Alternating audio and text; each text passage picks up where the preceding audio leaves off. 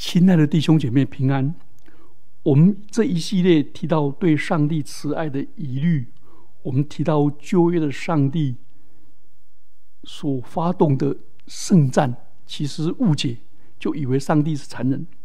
我们先来谈第二方面，对上帝慈爱的疑虑，就是上帝有歧视女性的嫌疑。首先我们来面对基督教的悲哀的历史。请问基督教的历史上有歧视妇歧视妇女吗？有。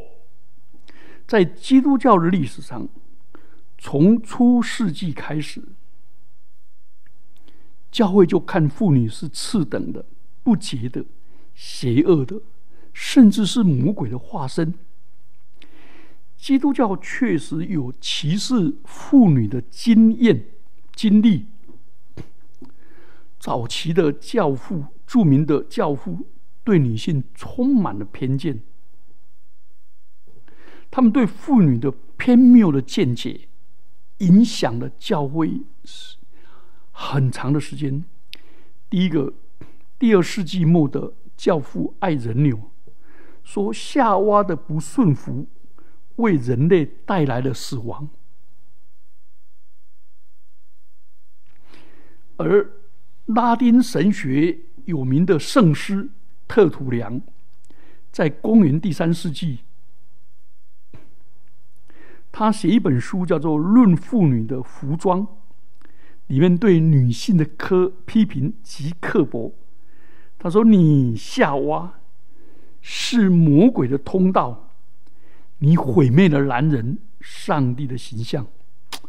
哇，这个好难哦。那俄利根，这亚历山大亚历山大学派的俄利根宣称，上帝不屑不屑于顾那属肉体的女人。而东方的教父，那个最善于讲道的金口约翰或者圣屈多多摩，第四世纪的末叶，他在讲坛上教训说，女人夏娃只教导一次便破坏了一切。你有没有发现大公教会的教父都这样讲？那圣奥古斯丁，公元三百五十四年到四百三十年的圣奥古斯丁，他宣称女人不是按照上帝的形象造的，而是来自男性的形象，所以他跟男人在一起就是才有上帝的形象。而中世纪神学的态度，圣多玛阿奎诺，这是天主教道明会的一个神学大师，他认为女人天性比较软弱，生理结构不全，意志薄弱，就受制于男人，因为在男人的身上理性的方向占主导的地位，而女人是跟动物的欲望比较接近。哎，这个是很可怕、欸、它影响了整个基督教的神学。那为什么 Thomas, Thomas Aquino 会这样子呢？因为他们受希腊哲学影响非常的深，希腊哲学受他们的医学鼻祖波西克拉底，公元前四百六十年到三百六十年的那个以生物的层面来说，女人生理结构不全，从胚胎开始就比较脆弱。后来神学家受他们的影响，带着男性中心的文化色彩，用这种有色的眼睛眼镜来解释圣经，来发展神学。宗教改革以后，神学家对女人的观点稍微有改善，但马丁路德仍然坚持，神本来创造亚当为万物的主宰，却给夏娃全盘的破坏了。啊，难怪妇女在教会的地位跟身份备受贬义，被剥夺受教育的机会，投票决策权被否定，侍奉的范围被限制。直到如今，还是有许多的教会不准女人领导，更不许他们教导男人，只能教导儿童跟妇女。这些不是圣经教导的结果，是他们被堕落的人类、被污染的文化所影响的结果。如果我们从圣经的真理去思考妇女的地位，圣经非但没有歧视妇女，反而是妇女寻求平等、自由、尊严、主体性的福音。好，我们来承认教会历史上的错误以外，第二个，我们又勇敢的来面对旧约圣经的经文里面否定妇女角色地位的经文。历代教会压压抑女性，是基于圣经的教导吗？有不少人认为圣经充满对妇女的不公平的字句，如女人要恋慕丈夫，被丈夫辖制、啊、女人要成为帮手，次一等的地位，而在聚会中不准讲到等等等。好，我们先来面对就业的问题。第一个，女人被造成为一个 helper 帮助者，是男人配偶的帮助者，创世纪二章十八节。所以很多人一般就照字面解释 helper 是助手，是助理，男人当经理，那女人就当乡里，男人当校长，女人都当老师，男人当牧师，女人都当牧师娘，男人当老师，女人就当师母，永远矮一截，做背后提供帮助的人。是这样子吗？换句话说，女人没有主导性，没有主体性，只有看人脸色，仰人鼻息，端人饭碗，是这样吗？好，我们来看上帝造亚当之后有一个惊人的宣告，那人独居不好，我要造一个配偶来帮助他。这个帮助者，原文真正的意思是成全者，男人的帮手就是供应男人欠缺的那一部分，去做男人做不到的事，意思就是照他的反面。原文的翻直接的翻译说，我要一个造一个造他的反面的帮手。换句话说，女人分享男人的本质，女人相对于不同于男人，在身体、社会、灵性跟男人平等相称，是男人的补足。这样子是这样子，所以你有没有发现，这个帮助者不是贬义词？不是，因为耶和华就是帮助者。旧约里面讲到出埃及记十八章四节，申命记三十三章七节，撒母耳记上七章十二节，诗篇二十篇第二节，四十六四十六篇一节。我的帮助从何而来？我的帮助从造天地的耶和华而来。耶和华有能力强大，所以他不是从属的。那如果你照字面解释，那耶和华变成从属于你的，那变成你阿拉丁神灯的灯奴哦，那错了。所以，帮助者、成全者，恒尊荣于被帮助者。做父母的成全儿女，做父母的地位比儿女低吗？做师长的成全学生，做师长的地位比较低吗？做牧师的成全圣徒，各尽其职，使信徒能够一起来服侍基督。然后牧者的身份比较低吗？没有。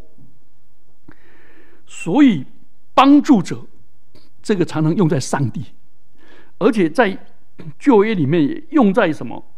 救助别人的人，是军事上的战友同盟，这是个互惠的关系，不是职务的等级的区别。所以男人要因为女人的成全而感恩而怀德，就好像学生因为老师的成全而感谢，儿女因为父母的成全而感恩。所以女人帮助者不是次一等的地位，男人对女人的那个支配跟掌控是人类堕落的结果，这是罪的惩罚，不是彼此共荣团契的原意。好，这样子了解哈，这是第一个。第二个，女人在堕落的角色，我们就发现了、哦、那些使徒们啊，不是使徒们，那些呃，包括使徒保罗，那些就呃初代的教父们，常常认为女人是。蛇是引诱女人，女人就摘下果子来吃，又给她丈夫，原文是跟她在一起的人，她丈夫也吃了。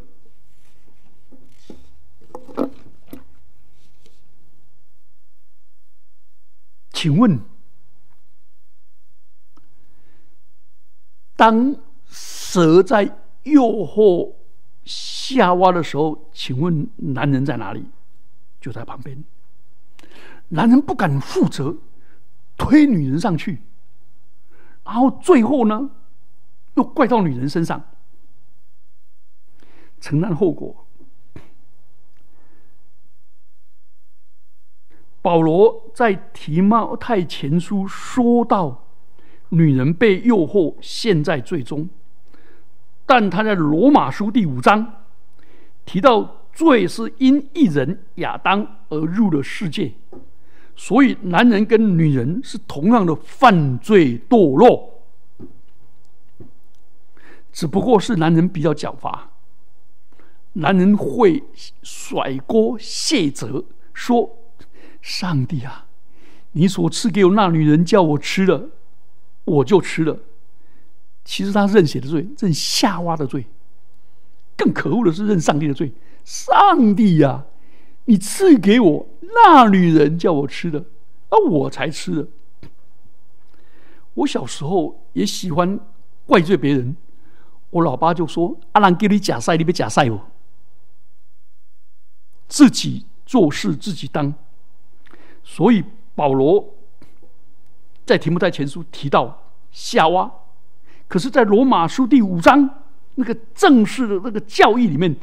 第五章提到是亚当，所以我们不能看圣经只偏颇的说哇，他都怪罪夏娃，没有，保罗也提到亚当，这样了解吗？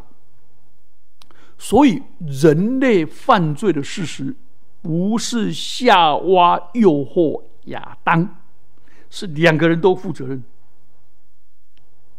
第三个，使子犯罪以后，男人就滥用治理跟管辖的权柄，而女人又妥协就范，演变成男尊女卑的制度。所以这个犹太人的女子是男人社会的附属品，出埃及记二十章十七节，申命记二十二章二五到二六。所以不论在家庭在社会，女人都受到不平等的待遇。请问上帝对夏娃说：“你必恋慕你丈夫，你丈夫必管辖你。”这是上帝命令变成这样子的吗？不是。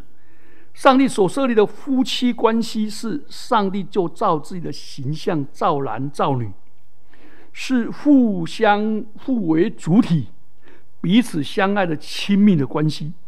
但是犯罪了以后，这样亲密的关系就堕落了，就破坏了。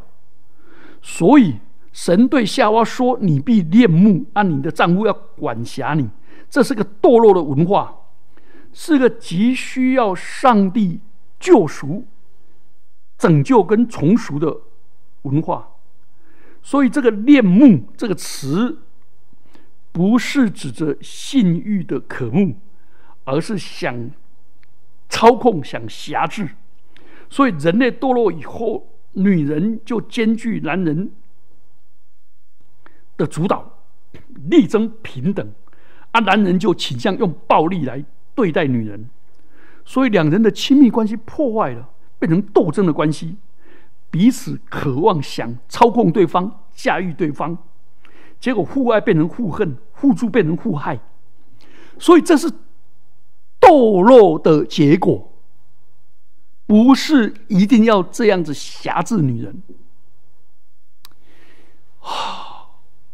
以前我们教会有一位姐妹生产的时候很痛，她想用无痛分娩，她丈夫很近前的说：“不行，女人要近前，生产就顺利，不然的话你应该受生产的苦。”我说那是堕落罪恶的惩罚，上帝给人恩典，给人怜悯，发明的无痛分娩为什么不能用？所以这是很糟糕。好，那我们来了解了以后，我们就知道这些歧视女性的经文其实不是经文本身，而是对经文的解读。人类犯罪以后，用犯罪的思想，用犯罪的堕落的角度去解释上帝的话语，而不是圣经的原意。第二方面，我们来面对旧约有一些经文看起来好像是律法，好像是性别歧视。举个例子，在利未记十二章一到八节，大家自己看，那个产妇的洁净礼以后，妇女生女儿要不洁净要八十天，生男孩四十天。所以有人就解读，哼，重男轻女。但事实上，妇人生男孩以后洁净七天，第八天要行割礼就洁净了，所以它的缩短是正常的。第二方面，有生产经验的妇女说，生女儿以后身心的确比较虚弱，比生男孩更虚弱跟疲劳，而下体的不洁也拖得比较长，因此需要待在家中调养更长。这是反映妇女实际的生理的实况，不是对女婴的歧视，是上帝对产妇的体贴跟眷顾。第三点，无论生男生女，产妇向神所献的祭都一样的，这表明男婴跟女婴在上帝面前是平等的。好，这条律法我们可以了解了。还有另外一条律法很糟糕，就是出埃及记第二十章关于十诫的第十诫，不可贪恋人的房屋，也不可贪恋人的妻子、仆婢、牛驴跟并他一切所有的。这经文一看，哈，女人变成男人的财产、附属品，这是强化了性别歧视的文化。旧约的社会是父系的社会，这是无可置疑的。但旧约不仅反映这个社会的结构，但是好多地方其实公然挑战这个结构的合理性，所以我们要从这个这个角度来理解旧约圣经的律法，就好像离婚的律例不是鼓励离婚，而是保障妇女不被随意的抛弃，所以这个诫命的要点是保护女性的尊严。 OK， 这样就了解了哈。还有第三个，利未记二十七章一到八节关于许愿的规定，人若许愿在会幕侍奉但不能履行的愿，那就要出价银买赎。男女估价的不同，年龄相当的男性比女性估价高。那有人说啊，那女性被看不起，不是因为男女所做的工不一样。男性在会幕只要是杀祭牲、杀牛、杀羊，在旷野拆卸跟搬运会幕十分的辛苦，所以他们赎价的价银当然比女性高。而相反的，在生育年龄的女仆一向比男仆值钱。所以这是根据工作的能力跟价值，而不是根据性别。好，这样了解了以后，我们就来进入第三个部分。第一个部分是关于创造跟堕落里面对女性的歧视，这很多教父的解释。第二个是律法的条文。第三个，我们来看旧约对性平等的经文。第一个，男人跟女人，在创世纪一章二十六节到二十八节，上帝就照自己的形象造男造女。不止男人有上帝的形象，女人也有。上帝的形象是反映上帝的荣美，有尊贵的本质。上帝的形象是代表上帝来管理这个世界，有尊贵崇高的使命，所以要生养众多，遍满地面，治理这地。那我们就发现，男女都具有尊贵的本质，所以凡流人血的，他的血必为人所流，因为上帝是照着上因为人是照着上帝的形象造的，所以女人的生命也是这么尊贵，女人的地位也是这么崇高。我印象很深刻，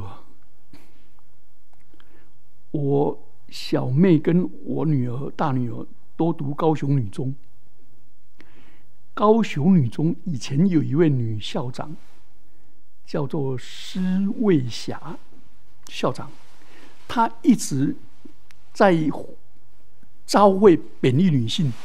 他说我们女生数理比较差，文史比较好，所以你们不要读自然组，自然组是男人，管理世界是男人的事，女人就读文史，将来教书，将来刁端人饭碗就好了。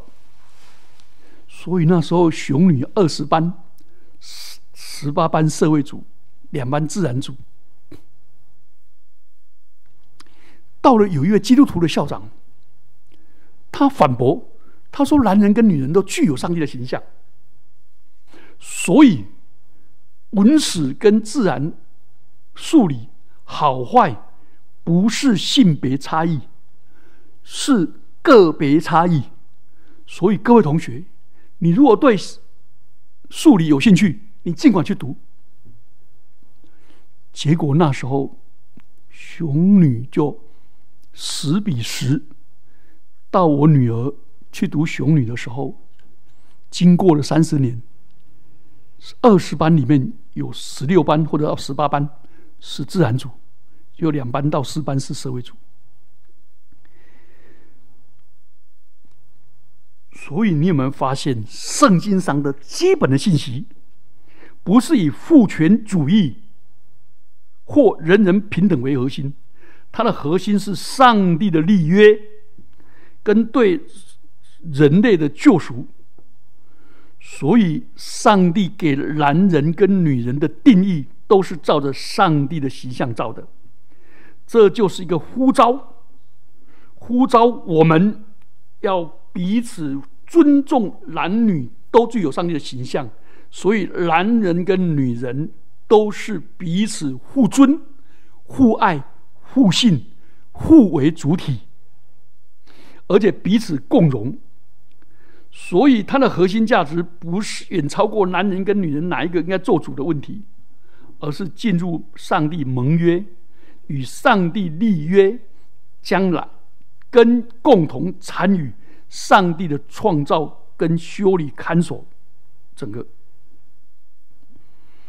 好，第二个，上帝造女人的时候先让亚当沉睡了，换句话说，女人在被造的过程中，亚当并没有参与什么，帮助什么，所以女人不在男人之下，而且男人在懵懵懂懂中。可是 亚, 亚当夏娃以后的任何的男人的出生，做母亲的都知道，而、啊、男人却懵懵懂懂。第三个，夏娃是从男人的肋骨造的，所以不是用头造的来压制男人，也不是用脚踝骨造的让男人践踏，而是来自他的身旁，跟他同等，而且在他膀背下受保护，靠近他的心房被疼爱。这样子了解了以后，我们就说，哦，原来上帝的救恩是这样子。最后一个我们要谈的是，上帝的形象是圣父，就一直被误解，误解上帝是男性的，所以夏娃是女性的，女性就低一级。其实不是，圣父是指着上帝像慈父那样的对待我们。圣经也用女性母亲的关怀去爱我们。旧约里面这样的经文很多，譬如说以赛亚书说，西安说，耶和华离弃我，主忘记了我。结果上帝怎么回答？说，妇人焉能忘记他吃奶的婴孩，不连续他所生的儿子吗？即或有忘记的，我却不忘记。申命记三十二章第十八节说，你轻污那生你的磐石，忘记那产你的上帝。生跟产其实是女性的。但叫你诗篇二十二篇，但叫但你上帝哦，但你是叫我出母腹的，我在母怀里，你就使我有依靠的心。我自从出母胎就被交在你手里，从我母亲生我，你就是我的上帝。他把上帝当作一个接生婆，是一个奶妈这样抱着的，好特殊啊！这样的圣经的经节好多。最后我们要谈的是，圣经的教训跟性别歧视没有必然的关系。希伯来人的律法，母亲的角色跟地位，出埃及记二十章十二节都要孝敬父母，利未记十九章三节都要敬畏父母，申命记二十一章特别要说听从母亲。所以母亲在家庭中享有她应享有的地位，她给要给孩子起名，负责孩子早年教育，不管所生的是婴孩是男孩女孩，他们在洁净上都要同样献同样的祭牲，利未记十二章第六节。而且女人在社会上也有保障，她安息日可以免去做工，出埃及二十章十节。如果被卖为奴，第七年跟男人一样可以重获自由。如果没有子女，她有权有权继承产业，成为地主。旧约里面记载，西罗非尼哈、西罗非哈他的众儿女的故事，民数记二十七章一到八节。西罗非他没有儿子女儿，没有产业，没有产业继承权。他们跟摩西讲，结果摩西就成为常例，说你也要晓谕以色列人说，人若死了没有儿子，就把他的产业分给他的女儿。所以在旧约那个不文明的世纪里面，残忍的社会里面，旧约里面规定一些对女性的人道，譬如说寡妇啊、战争的女俘虏啊、被诱奸的处女，这些都是社会的边缘人，但是都得到旧约律法的保障。旧约里面虽然一夫多妻的关系相当普遍，但一夫一妻仍然是最理想的样的的样式。创世纪第二章里面很清楚，何西阿书也很清楚。希伯来的宗教除了祭司一职以外，多允许女性参与，所以女先知、女士师、女智者，甚至女统治者，但是不容许女人当祭司。原因是当时的周遭有女祭司的异教，是涉及到生殖崇拜跟庙祭的淫乱，所以求主帮助我们。好，我们一起低头祷告。主，感谢你照你的形象造男造女，成为都有尊贵的本质跟崇高的使命。主，帮助我们这个成为我们的信仰，在教会里面发展我们的姐妹，使他们产生尊贵荣美，并且使他们发挥恩赐才干，为主所用。奉基督耶稣的名祈祷，阿们。